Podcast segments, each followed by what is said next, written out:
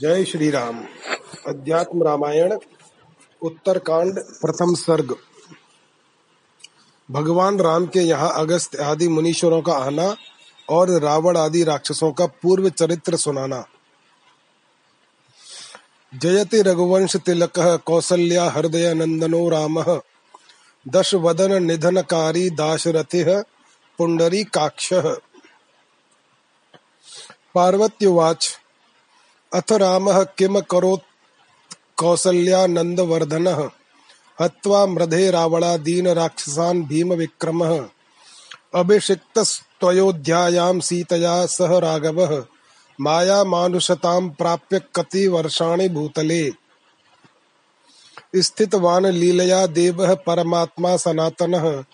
अत्यजन्मानुषं लोकं कथमन्ते रघुद्वः।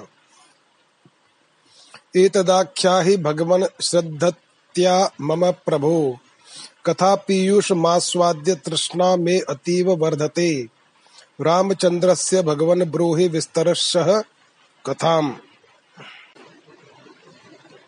श्री कौशल्या जी के हृदय को आनंदित करने वाले, दश वदन रावण को मारने वाले, रघुवंश तिलक दशरथ कुमार कमल नयन भगवान राम की जय हो।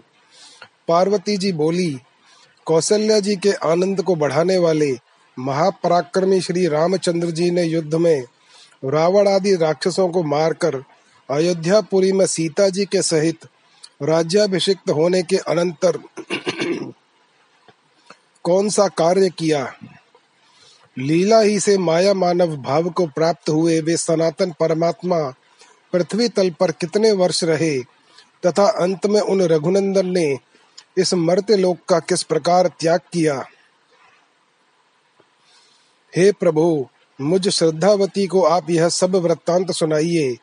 हे भगवान, श्री राम कथामृत का आस्वादन करने से मेरी तृष्णा बहुत ही बढ़ती जाती है। इसलिए आप श्री रामचंद्र जी की कथा विस्तार पूर्वक कहिए। श्री महादेव उवाच। राक्षसानां वधं कृत्वा राज्ये राम उपस्थिते। आययुर्मुनयः सर्वे श्रीराममभिवन्दितुम् विश्वामित्रो असितः कण्वो दुर्वासा भृगुरङ्गिराः। कश्यपो वामदेवो अत्रिस्तथा सप्तर्षयो अमलाः। अगस्त्यः सह शिष्यैश्च मुनिभिः सहितो अभ्यगात्। द्वारमासाद्य रामस्य द्वारपालं था ब्रवीत्। ब्रूहि रामाय मुनयः समागत्य बहिस्थिताः। अगस्त्य प्रमुखाः सर्वे आशीर्भिरभिनन्दितुम् श्री महादेव जी बोले, हे पार्वती, राक्षसों का वध करने के अनंतर भगवान राम के राजपद पर विराजमान होने पर समस्त मुनिजन उनका अभिवादन करने के लिए आए। उस समय विश्वामित्र, असित कण्व दुर्वासा, भृगु, अंगिरा, कश्यप, वामदेव, अत्रि तथा निर्मल स्वभाव। सप्तर्षि गण और अपने शिष्यों तथा अन्य अन्य मुनिजनों के सहित अगस्त्य जी आए। उन अगस्त्य जी ने भगवान राम के द्वार पर पहुंचकर द्वारपाल से कहा, तुम महाराज राम से जाकर कहो कि आपका आशीर्वादों से अभिनंदन करने के लिए अगस्त आदि समस्त मुनिगण आए हैं और बाहर खड़े हुए हैं।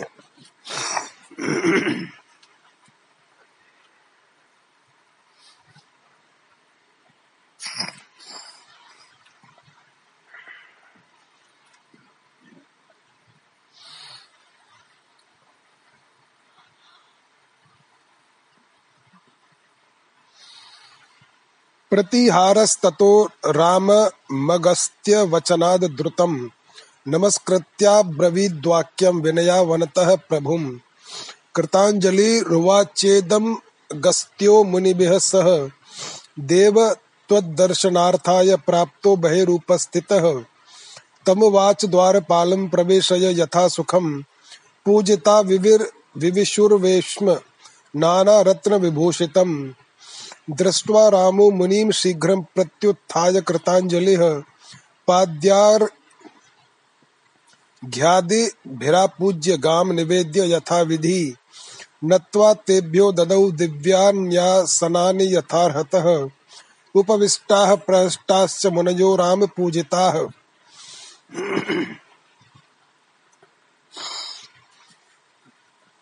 तब द्वारपाल अगस्त जी के कहने से तुरंत ही भगवान राम को नमस्कार कर उनसे अति विनय पूर्वक यो कहने लगा, वह हाथ जोड़कर बोला, देव, आपके दर्शनों के लिए मुनियों के सहित श्री अगस्त जी आए हैं और बाहर खड़े हुए हैं। भगवान राम ने द्वारपाल से कहा, उन्हें आनंद पूर्वक भीतर ले आओ। तब मुनियों ने विधिवत पूजित होकर नाना प्रकार के रत्नों से विभूषित महल में प्रवेश किया।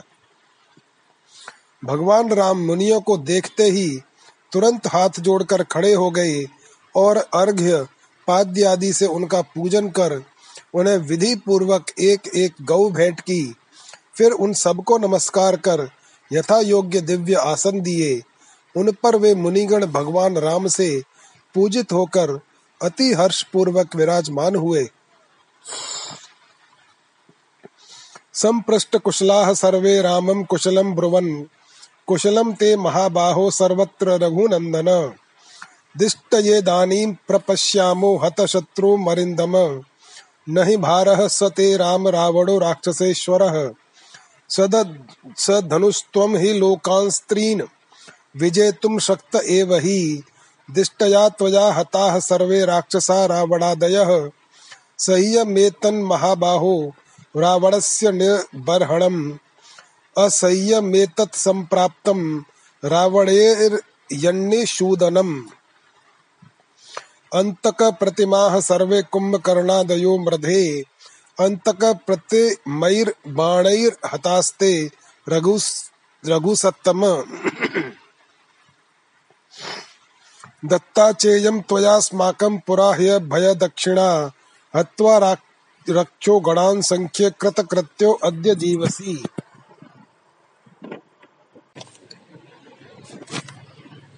श्री रामचंद्र जी द्वारा कुशल पूछे जाने पर सबने अपनी कुशल कही और उनसे बोले, हे रघुनंदन, हे महाबाहो, तुम्हारे राज्य में सर्वत्र कुशल तो है न? हे शत्रु दमन, आज हम बड़े भाग्य से आपको शत्रुहीन देख रहे हैं। हे राम, आपके लिए राक्षस राज रावण का मारना कुछ भारी नहीं था, क्योंकि आप धनुष धारण करने पर तीनों लोकों को जीतने में भी समर्थ हैं। हमारे सौभाग्य से आपने रावण आदि सभी राक्षसों को मार डाला। और हे महाबाहु, रावण का मारना तो फिर भी सुगम था, परंतु रावण के पुत्र मेघनाथ का वध करना तो बड़ा ही दुष्कर कार्य था। ये कुंभकर्ण आदि सभी राक्षस युद्ध के काल में समान थे।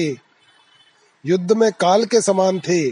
हे रघुश्रेष्ठ वे सब आपके काल के समान कराल बाणों से मारे गए आपने हमें तो पहले ही अभयदान दे दिया था। अब आप स्वयं भी इन राक्षसों को युद्ध में मारकर कृत कृत्य हुए जीवित हैं। श्रुत्वा तो भाषितम तेषाम मुनीनाम भावितात्मनाम। विस्मयम परमम गत्वा रामः प्राञ्जलिर्ब्रवीत्। रावणादीनतिक्रम्य कुम्भकर्णादिराक्षसान् त्रिलोकजयिनो हित्वा किं प्रशंसथ रावणिम्।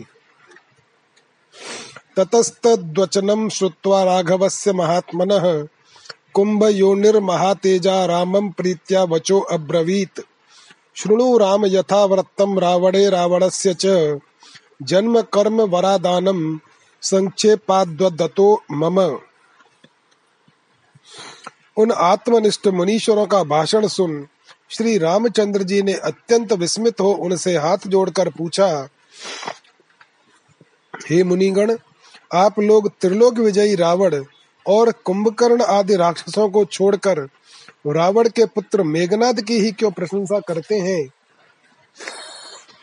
महात्मा रघुनाथ जी के ये वचन सुनकर परम तेजस्वी मुनिवर अगस्त जी ने उनसे अति प्रीति पूर्वक कहा हे राम, तुम रावण और उसके पुत्र के जन्म, कर्म और वर प्राप्ति आदि का वृत्तांत सुनो। मैं उनका संक्षेप से वर्णन करता हूँ।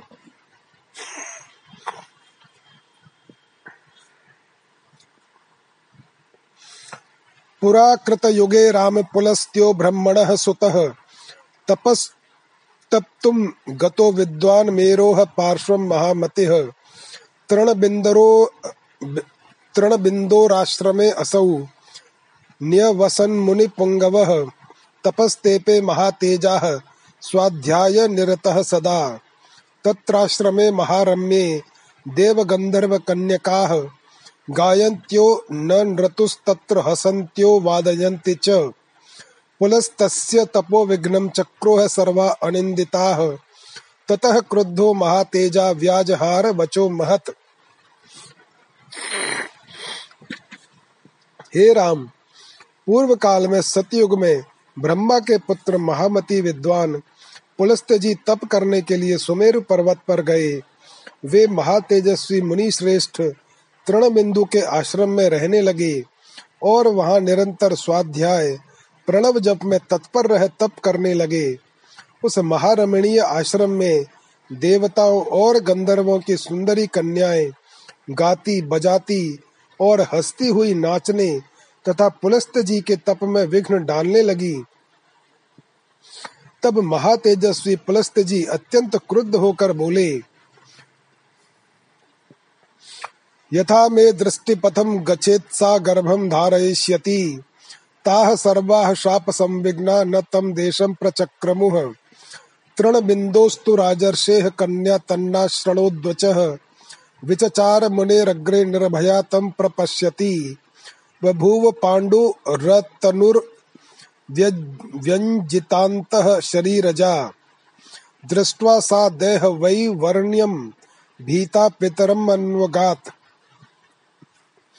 तृणबिन्दुश्च तां दृष्ट्वा राजर्षि रमितद्युतिः ध्यात्वा मुनिकृतं सर्वं वैद्वी ज्ञानचक्षुषा। तां कन्यां मुनिर्, मुनिवर्याय, पुलस्त्याय ददौ पिता, तां प्रगृह्या ब्रवीत् कन्यां, बाढमित्येव स द्विजः। शुश्रूषणपरां दृष्ट्वा मुनिः प्रीतो अब्रवीद्वचः। दास्यामि पुत्रमेकं ते उभयोर् वंशवर्धनम। जिस देव या गंधर्व कन्या पर मेरी दृष्टि पड़ जाएगी वही गर्भवती हो जाएगी।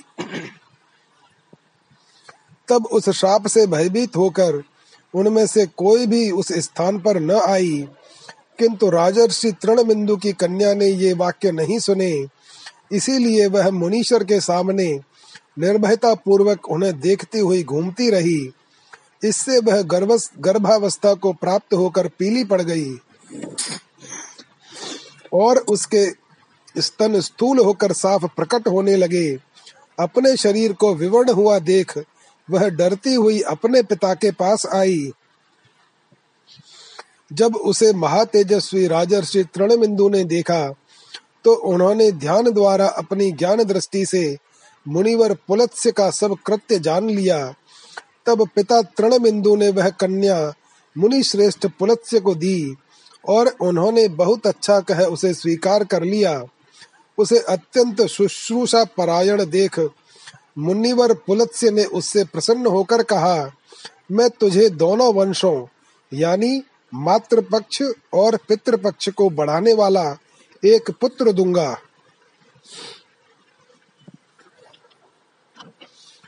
ततः प्रासूत सा पुत्रं पुलत्स्याल्लोकविश्रुतं विश्रस्व इति विख्यातः पौलस्त्यो ब्रह्मविन्मुनिः। तस्य शीलादिकं दृष्ट्वा भरद्वाजो महामुनिः, भार्यार्थं स्वां दुहितरं ददौ विश्रस्वसे मुदा। तस्यां तु पुत्रः संजज्ञे पौलस्त्याल्लोकसम्मतः, पितृतुल्यो वैश्रवणो ब्राह्मणा चानुमोदितः। ददौ तत् तपसा तुष्टो ब्रह्म तस्मै वरम शुभम मनो अभिलषितम तस्य धनेशत्वम खंडितम तब उस कन्या ने पुलस्त्य द्वारा एक त्रिलोक विख्यात पुत्र को जन्म दिया, जो पुलत्स्य पुत्र ब्रह्मवेत्ता मुनिवर विश्रुआ के नाम से प्रसिद्ध हुआ। विश्रुआ का शील स्वभाव आदि देखकर महामुनि भरद्वाज ने प्रसन्न होकर उन्हें अपनी पुत्री विवाह दी। उससे पुलत्स्य नंदन विश्रवा ने एक त्रिलोकी में प्रतिष्ठित पुत्र उत्पन्न किया। वह विश्वा का पुत्र अपने पिता ही के समान था, तथा ब्रह्मा जी ने भी उसकी प्रशंसा की थी। उसके तब से प्रसन्न होकर ब्रह्मा जी ने उसे मनोवांचित श्रेष्ठ वर देकर अखंडित धनेश्वरता दी।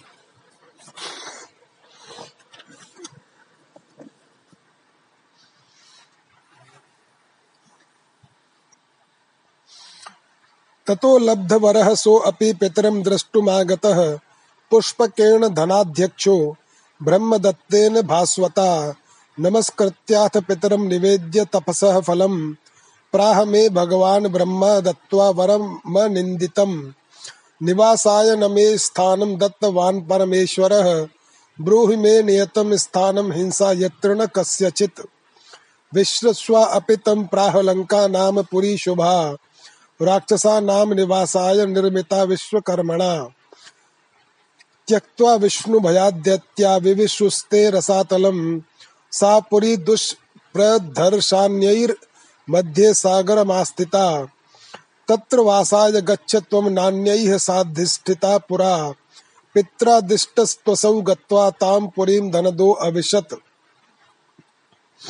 ब्रह्मा जी के वरदान से धनाध्यक्ष होकर वह उन्हीं के दिए हुए महातेजस्वी पुष्पक विमान पर चढ़कर अपने पिता से मिलने के लिए आया और उन्हें अपने तप का फल निवेदन कर प्रणाम करके बोला, भगवान ब्रह्मा जी ने मुझे यह अति उत्तम वर दिया है, किंतु उन परमेश्वर ने मुझे रहने के लिए कोई स्थान नहीं दिया।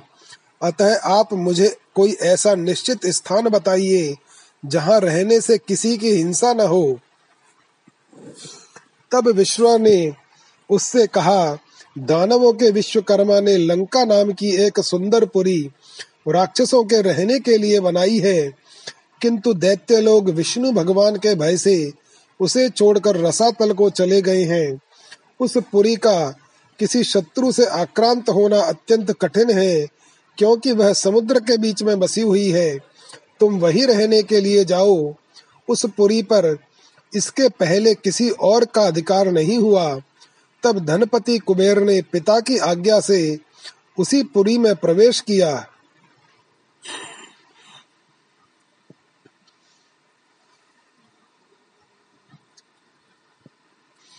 वहाँ अपने पिता की सम्मति से उन्होंने बहुत समय तक वहाँ निवास किया।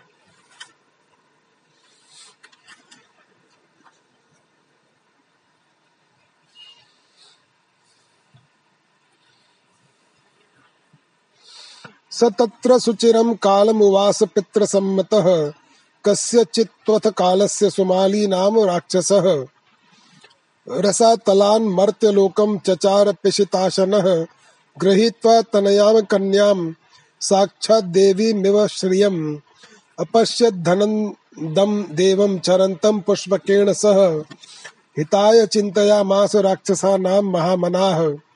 उवाच तनयाम तत्र कैकसीम नाम नामतः। वत्से विवाह कालस्ते यौवनम चाते वर्तते। प्रत्याख्यानाच्च भीतैस्त्वं न वैरैर्गृह्यसे शुभे। सा त्वं वरय भद्रं ते मुनिं ब्रह्म कुलोद्भवम्।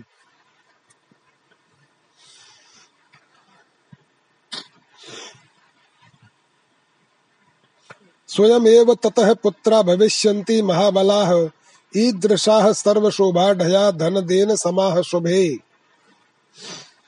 किसी समय सुमाली नामक एक मांस भोजी राक्षस, साक्षात लक्ष्मी देवी के समान रूपवती अपनी कुंवारी पुत्री के साथ लिए रसातल से आकर मर्त्यलोक में घूम रहा था। उसने भगवान कुबेर को पुष्पक विमान पर चढ़कर विचरते देखा तब महामती सुमाली राक्षसों के हित का उपाय सोचने लगा।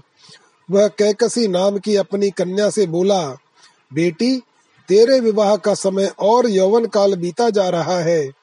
किंतु हे सुंदरी, तू छोड़ देगी। इस भय से तुझे कोई वर वर्ण नहीं करता। अतः तेरा कल्याण हो।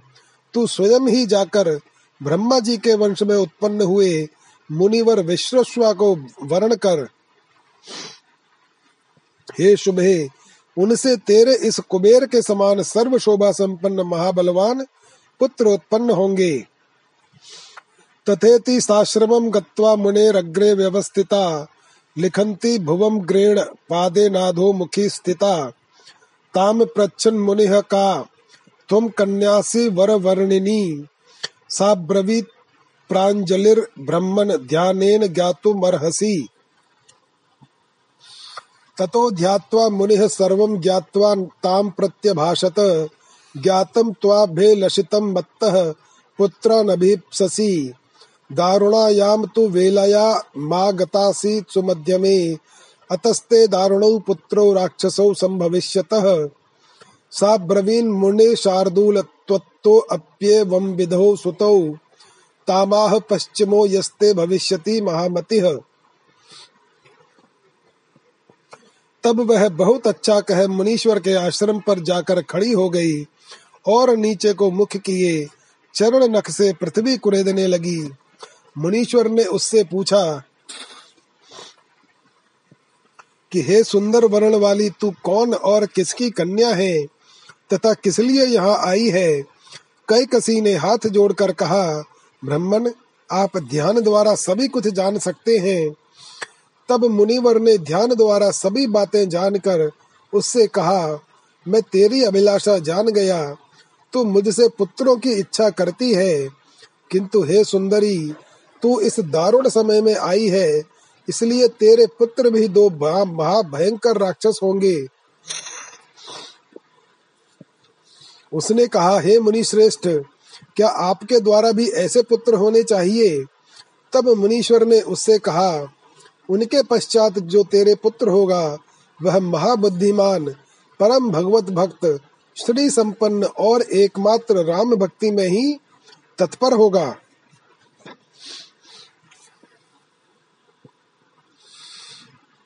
महाभागवतः श्रीमान राम भक्त्ये तत्पर इत्युक्ता सा तथा काले सुषुवे दशकन्धरम् रावणं विंशति भुजम दस शीर्षम सुदारुणं तद्रक्षो जातमात्रेण चचाल च वसुन्धरा। बभूवुर्नाश हेतूनि निमित्तान्यखिलान्यपि कुम्भकर्णस्ततो जातो महापर्वत सन्निभः ततः शूर्पणखा नाम जाता रावण सोदरी। ततो विभीषणो जातः शांतात्मा सौम्य दर्शन स्वाध्यायी नियताहारो नित्य कर्म परायण कुंभकर्णस्तु दुष्टात्मा द्विजान संतुष्ट चेतस भक्षण ऋषि संघांश्च विच्चाराति दारुणः। रावणो अपि महासत्तो लोकानां भयदायकः। वृद्धे लोकनाशाय ह्यमायो देहिनामिव। मुनीश्वर के ऐसा कहने पर उसने यथा समय दस सिर और बीस भुजाओं वाले अति भयंकर रावण को जन्म दिया। उस राक्षस के जन्म लेते ही पृथ्वी कांपने लगी और संसार के नाश के समस्त कारण उपस्थित हो गए। उसके पश्चात महापर्वत के समान बड़े डील डोल वाला कुंभकर्ण उत्पन्न हुआ। फिर रावण की बहन सूर्पणखा का जन्म हुआ और उसके पीछे अति शांत चित्त, सौम्य मूर्ति विभीषण उत्पन्न हुआ, जो अत्यंत स्वाध्यायशील, मिताहारी और नित्य कर्म परायण था। अत्यंत दारुण दुष्टात्मा, कुंभकर्ण में संतुष्ट चित्त ब्राह्मण और ऋषियों के समूह को भक्षण करता हुआ पृथ्वी पर घूमने लगा, तथा संपूर्ण लोकों को भयभीत करने वाला महाबली रावण भी प्राणियों का नाश करने वाले रोग के समान त्रिलोकी को नष्ट करने के लिए बढ़ने लगा। राम तुम सकलांतर स्तम भितो, जानासी विज्ञान द्रक साक्षी सर्व हृदय स्थितो हे परमो नित्योदितो निर्मल। तुम लीला मनुजाकृति, स्वमहिमन माया गुणैर नाज्यसे।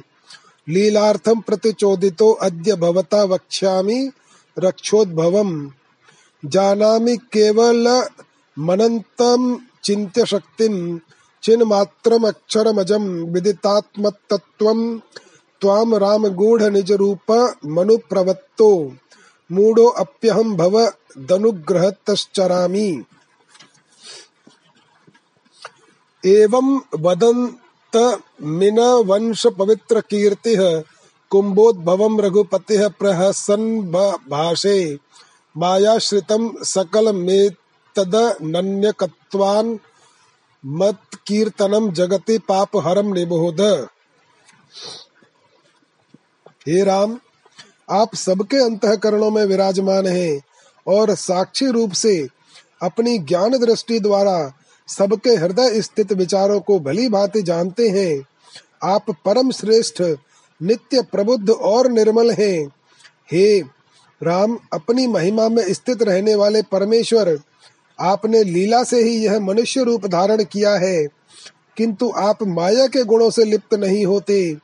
आपने लीलावश मुझसे पूछा है इसीलिए मैं यह राक्षसों का जन्म वृत्तांत सुना रहा हूँ। हे राम, मैं आपको एकमात्र अनंत अचिंत्य शक्ति चिन्ह मात्र अक्षर, अजन्मा और आत्मबोध स्वरूप जानता हूँ तथा माया के द्वारा अपने स्वरूप को गुप्त रखने वाले आप में भजन द्वारा परायण हो, मैं मूड भी आपकी कृपा से स्वच्छंद विचरता रहता हूँ। अगस्त जी के इस प्रकार कहने पर सूर्य वंश के सुयश स्वरूप श्री रघुनाथ जी ने अगस्त जी से हंसकर कहा, यह संपूर्ण संसार मायामय है, क्योंकि वास्तव में यह मुझसे पृथक नहीं है।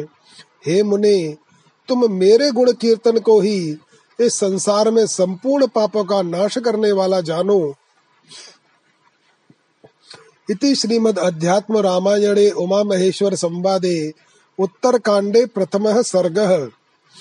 द्वितीय सर्ग, राक्षसों के राज्य स्थापन का विवरण। श्री महादेव उवाच। श्री राम वचनम श्रुत्वा परमानंद निर्भर मुनि प्रोवाच सदसी सर्वेषां तत्र शृण्वताम्। अथ वित्तेश्वरो देवस्तत्र कालेन केनचित्। आययौ पुष्पकारूढः पितरं द्रष्टुमञ्जसा। दृष्ट्वा तम कैकसी तत्र भ्राजमानं बहुजसं। राक्षसी पुत्र सामीप्यं गत्वा रावणं ब्रवीत्। पुत्र पश्य धनाध्यक्षं ज्वलन्तं स्वेन तेजसा। त्वनप्येयं यथा भूयास्तथा यत्नं कुरु प्रभो। तच्छ्रुत्वा रावणो रोषात् प्रतिज्ञां करोद्रुतं धनदेन समो वापि ह्यधिको वाचिरेण तु। भविष्याम्यम्ब माँ पश्य संतापं त्यज सुव्रते इत्युक्त्वा दुष्कर्म कर्तुं तपः स दशकन्दरः। अगमत् फलसिद्ध्यर्थं गौकर्ण तु सहानुजः। स्वं स्वं नियममास्थाय भ्रातरस्ते तपो महत्। आस्थिता दुष्करं दश वर्ष सहस्राणि कुंभकर्णो अकरोत्तपः। विभीषणो अपि धर्मात्मा सत्य धर्म परायणः। पंचवर्ष सहस्राणि पादे नैकेन तस्तिवान। श्री महादेव जी बोले, हे पार्वती रघुनाथ जी के ये वचन सुनकर अगस्त्य मुनि अत्यंत आनंद से भर गए और उस सभा में सबके सुनते हुए फिर कहने लगे,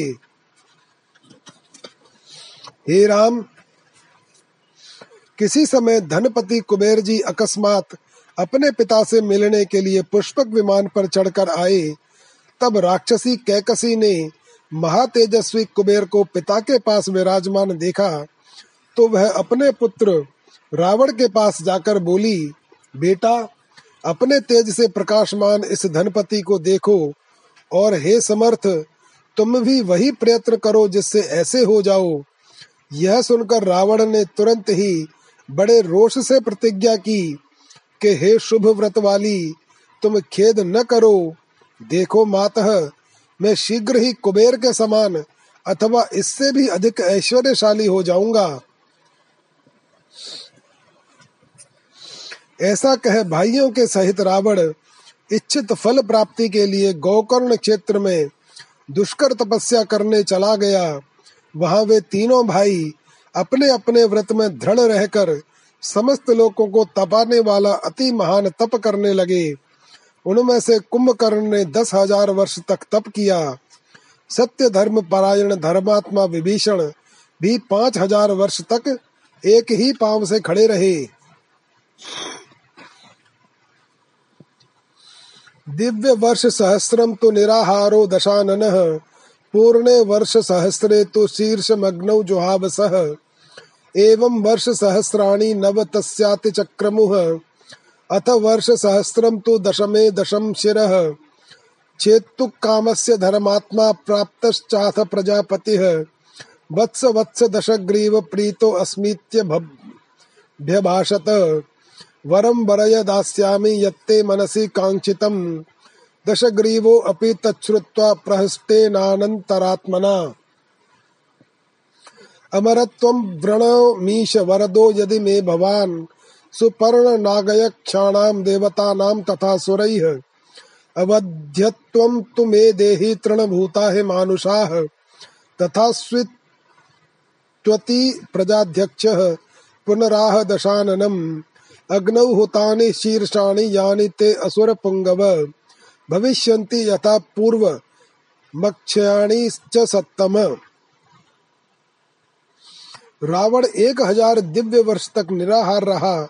फिर सहस्र वर्ष पूर्ण होने पर उसने अपना एक मस्तक अग्नि में हवन कर दिया।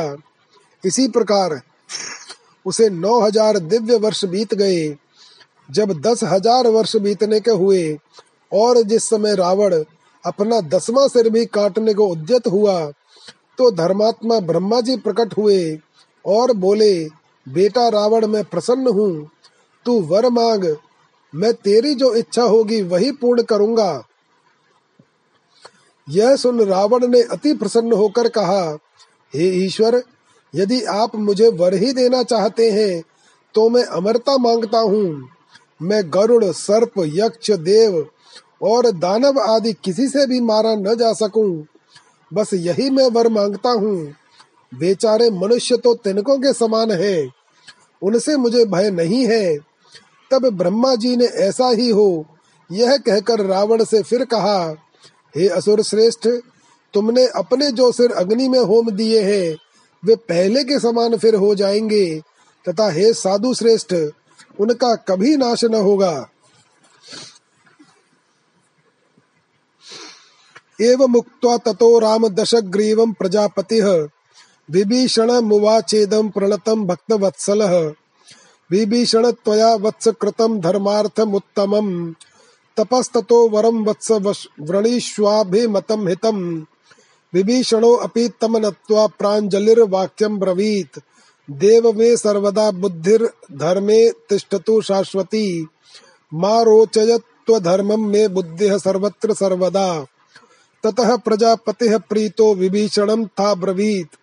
वत्स धर्मशीलो असि तथैव च भविष्यसि। अयाचितो अपि ते दास्ये ह्यमरत्वं विभीषण। कुम्भकर्णमथोवाच वरं वरय सुव्रत। वाण्या व्याप्तो अथ तं प्राह कुम्भकर्णः पितामहम्। स्वप्स्यामि देव षड् मासान् दिनमेकं तु भोजनम्। एवमस्तित्वति तं प्राह ब्रह्मा दृष्ट्वा दिवौकसः सरस्वती च प्रेयौ दिवम्। हे राम, रावण से इस प्रकार कह फिर भक्त वत्सल ब्रह्मा जी ने अति विनीत विभीषण से कहा, वत्स विभीषण, तुमने यह श्रेष्ठ तप धर्म संपादन के लिए किया है। इसलिए बेटा, तुम्हें जो हितकर वर अभीष्ट हो वो मांगो। तब विभीषण ने उन्हें नमस्कार कर, उनसे हाथ जोड़कर कहा, भगवान, मेरी बुद्धि सर्वदा निश्चल रूप से धर्म में ही रहे। उसकी कभी किसी अवस्था में भी अधर्म में रुचि न हो। इस पर ब्रह्मा जी ने अति प्रसन्न होकर विभीषण से कहा, बेटा, तुम बड़े धर्मनिष्ठ हो। जैसा चाहते हो वैसा ही होगा। हे विभीषण, यद्यपि तुमने मांगा नहीं है, फिर भी मैं तुम्हें अमरत्व का वर और देता हूँ। तदनंतर वे कुंभकर्ण से बोले, हे सुव्रत, तुम वर मांगो। तब कुंभकर्ण ने देवताओं की प्रेरणा से फैलाई हुई सरस्वती देवी की माया से मोहित होकर ब्रह्मा जी से कहा, हे देव, मैं छह महीने सोऊं और एक दिन भोजन करूँ। ब्रह्मा जी ने उससे देवताओं की ओर देखते हुए कहा, ऐसा ही हो। उनके ऐसा कहते ही सरस्वती तुरंत ही उसके मुख से निकलकर स्वर्ग लोक को चली गई।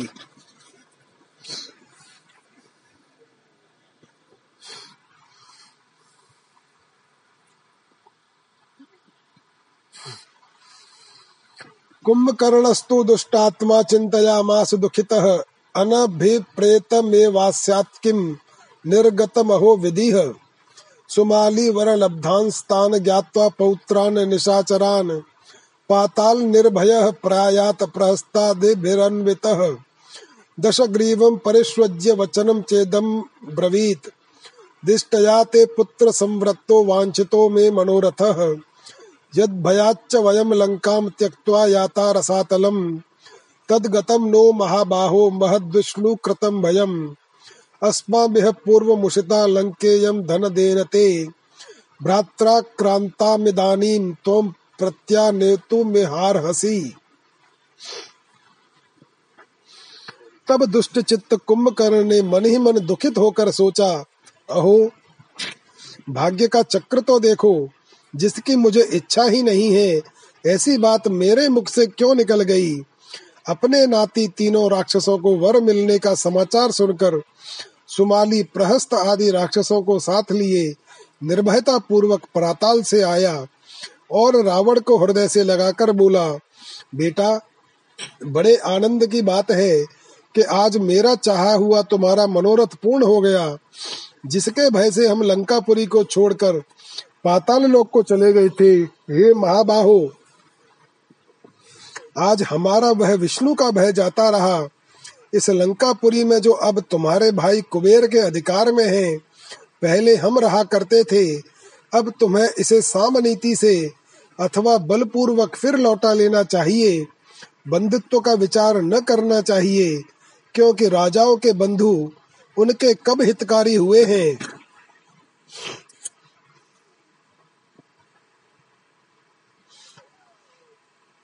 सामनावात बलेनापि राज्ञां बन्धुः कुतः सुहृत्? इत्युक्तो रावणः प्राह, नारहस्येवं प्रभाषितुम् वित्तेषु गुरुरस्माकमेवं श्रुत्वा तं ब्रवीत्। प्रहस्तः प्रशितं वाक्यं रावणं दशकन्धरम्। शृणु रावण यत्नेन नैवं त्वं वक्तुमर्हसि। नाधीता राजधर्मास्ते नीतिशास्त्रं तथैव च। शूराणां नहि सौ भ्रात्रम्। शृणु मे वदतः प्रभो, कश्यपस्य सुता देवा राक्षसाश्च महाबलाः। परस्परमयुध्यन्त त्यक्त्वा सौहृदमायुधैः नैवेदानीन्तनं राजन वैरम दैवरनुष्ठितम् सुमाली के ऐसा कहने पर रावण ने कहा, आपको ऐसी बात नहीं करनी चाहिए। धनपति कुमेर हमारे बड़े हैं। यह सुनकर प्रहस्त ने रावण से अति नम्रता पूर्वक कहा, हे रावण, मैं जो कुछ कहता हूँ, उसे सावधान होकर सुनो। तुम्हें ऐसी बात नहीं कहनी चाहिए। अभी तुमने राजधर्म और नीति शास्त्र का अध्ययन नहीं किया है। शूर वीरों में भ्रातृत्व नहीं हुआ करता। ये समर्थ इस विषय में मैं जो कुछ निवेदन करता हूँ, सुनिए। महर्षि कश्यप जी की संतान देवता और राक्षस बड़े शूरवीर थे। इसलिए वे बंधुत्व को तलांजलि देकर परस्पर अस्त्र शस्त्रों से लड़ने लगे। हे राजन, देवताओं के साथ हमारा वैर कुछ हाल ही का नहीं है। यह तो आरंभ से ही चला आता है। प्रहस्तस्य वचः श्रुत्वा दशग्रीवो दुरात्मनः। तथेति क्रोधताम्राक्षस्त्रिकूटाचलमन्वगात् दूतं प्रहस्तं सम्प्रेष्य निष्कास्य धनदेश्वरं लङ्कामाक्रम्य सचिवै राक्षसैः सुखमास्थितः। धनदः पितृवाक्येन त्यक्त्वा लङ्कां महायशाः। गत्वा कैलासशिखरं तपसातोषय शिवम्। तेन सख्यमनुप्राप्य तेनैव परिपालितः। अलकाम नगरीं तत्र निर्ममे विश्वकर्मणा।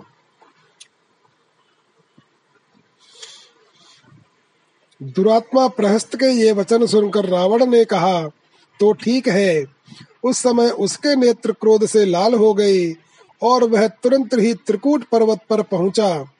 उसने प्रहस्त को अपना दूत बनाकर भेजा। और कुबेर को लंकापुरी से निकालकर उस पर अपना अधिकार किया तथा अपने राक्षस मंत्रियों के सहित वहाँ सुखपूर्वक रहने लगा। महायशस्वी कुबेर ने लंकापुरी को छोड़कर पिता के कहने से कैलाश पर्वत पर जाकर तपस्या द्वारा श्री महादेव जी को प्रसन्न किया तथा उनसे मित्रता स्थापित कर उन्हीं से सुरक्षित हो वहाँ विश्वकर्मा से अलका नाम की नगरी बनवाई। वहाँ वे भगवान शंकर की रक्षा में रहकर दिक्पालत्व, यानी एक दिशा का अधिकार भोगने लगे।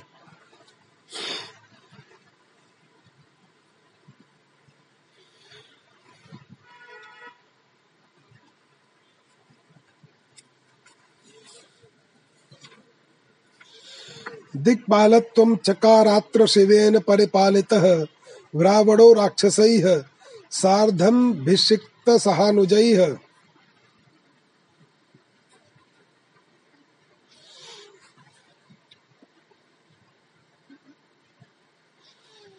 राज्यं चकारासुराणां त्रिलोकीं बाधयन् खलः, भगिनीं कालखञ्जाय ददौ विकटरूपिणीम् विद्युज्जिह्वाय नाम्नासौ महामायी निशाचरः ततो मयो विश्वकर्मा राक्षसानां दितेः सुतः।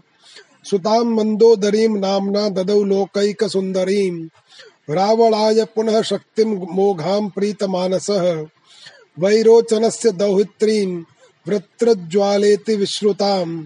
स्वयं दत्ता मुद वहत् कुम्भकर्णाय रावणः। गन्धर्वराजस्य सुतां शै लूषस्य महात्मनः। विभीषणस्य भार्यार्थे धर्मज्ञां समुदावहत्।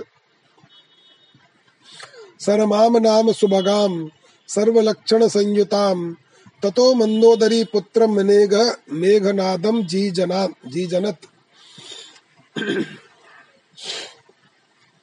इधर महादुष्ट रावण, राक्षसों से अभिषिक्त हो।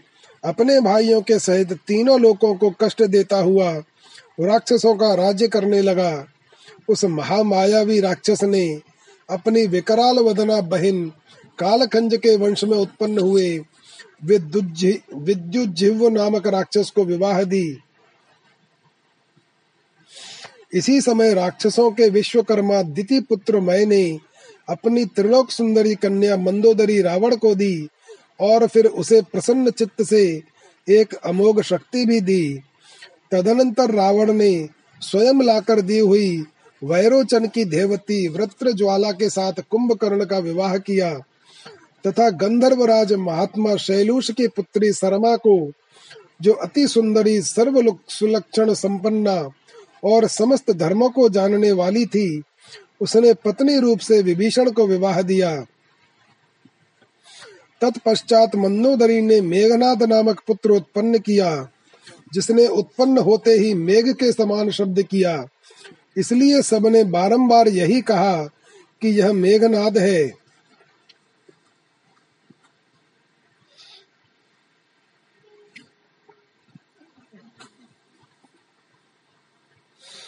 जात मात्रस्तु यो नादम मेघवत्त प्रमुमोच, ततः सर्वे अब्रुवन मेघनादो अयमिति चासकृत कुंभकर्णस्ततः प्राह निद्रा माम बाधते प्रभो। ततश्च कारयामास गुहां दीर्घां सुविस्तरां। तत्र सुवाष्प सुश्वाप मूढ़ात्मा कुंभकर्णो विघूर्णितः। निद्रते कुंभकर्णे तु रावणो लोक रावणः ब्राह्मणान् ऋषि मुख्यांश्च, देवदानव किन्नरान्। देवश्रियो मनुष्यांश्च निजग्ने समहोरगान्। धनदो अपि ततः श्रुत्वा रावणस्याक्रमं प्रभुः।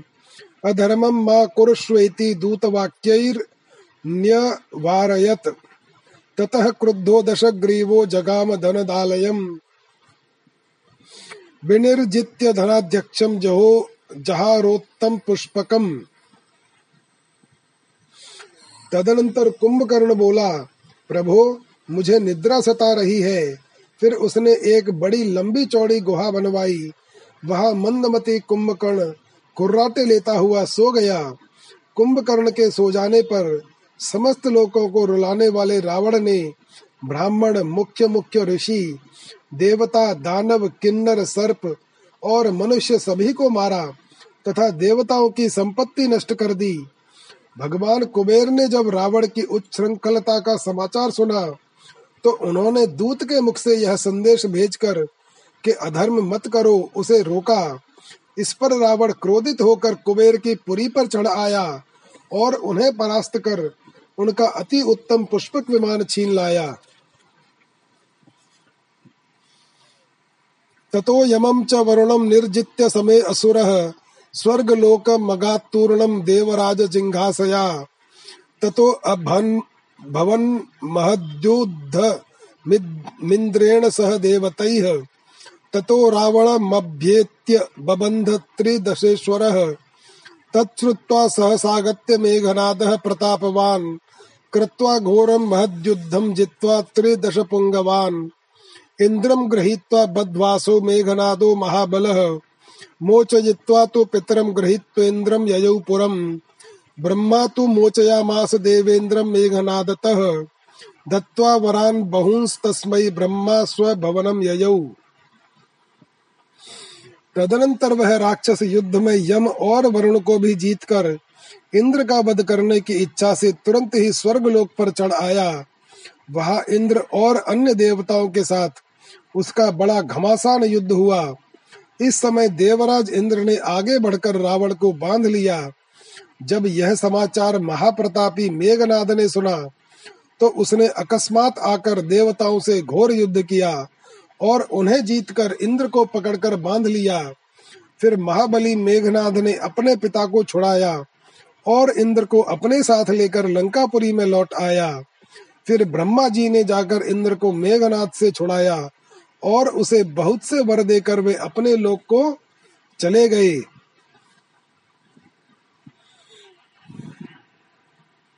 रावणो विजयी लोकान सर्वान जित्वा क्रमेण तू कैलासम तोलयामास बाहुभिः परिगोपमैः। तत्र नन्दीश्वरैर्णेवं शप्तो अयं राक्षसेश्वरः। वानरैर्मानुषैश्चैव नाशं गच्छेति कोपिना। शप्तोऽप्यगणयन् वाक्यं यजौ हय हयपत्तनं। तेन बद्धो दशग्रीवः पुलत्स्येन विमोचितः।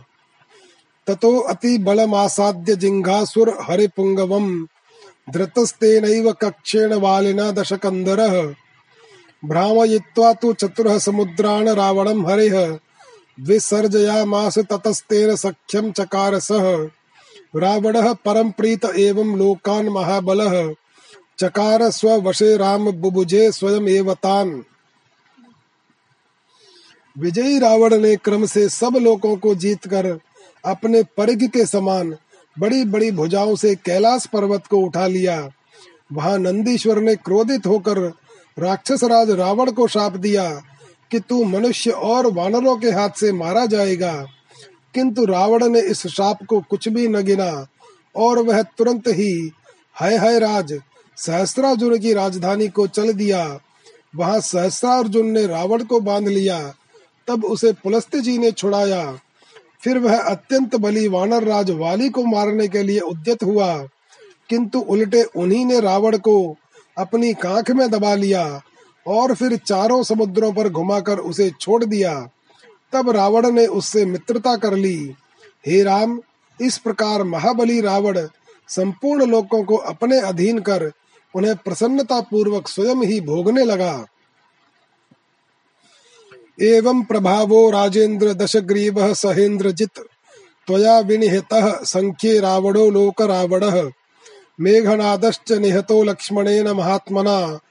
कुम्भकर्णश्च निहतस्त्वया पर्वतसन्निभः। भवान् नारायणः साक्षात् जगतामादिकृद्विभुः त्वत्स्वरूपमिदं सर्वं जङ्गमम् त्वन्नाभिः कमलोत्पन्नो ब्रह्मा लोकपितामहः। अग्निस्ते मुखतो जातो वाचा सह रघुत्तम। हे राजेंद्र, ये दशानन और इंद्रजित ऐसे प्रभावशाली थे, उनमें से लोगों को रुनाने वाले रावण को आपने मारा और मेघनाथ का वध महात्मा लक्ष्मण जी ने किया, तथा पर्वत के समान दीर्घ काय कुंभकर्ण का भी आपने ही संहार किया। आप सब लोगों को रचने वाले साक्षात सर्वव्याप नारायण देव है। यह सारा चराचर जगत आप ही का स्वरूप है। लोक पिता में है ब्रह्मा जी, आपकी नाभि से प्रकट हुए कमल से उत्पन्न हुए हैं। तथा हे रघु श्रेष्ठ वाणी के सहित अग्निदेव ने आपके मुख से जन्म लिया है।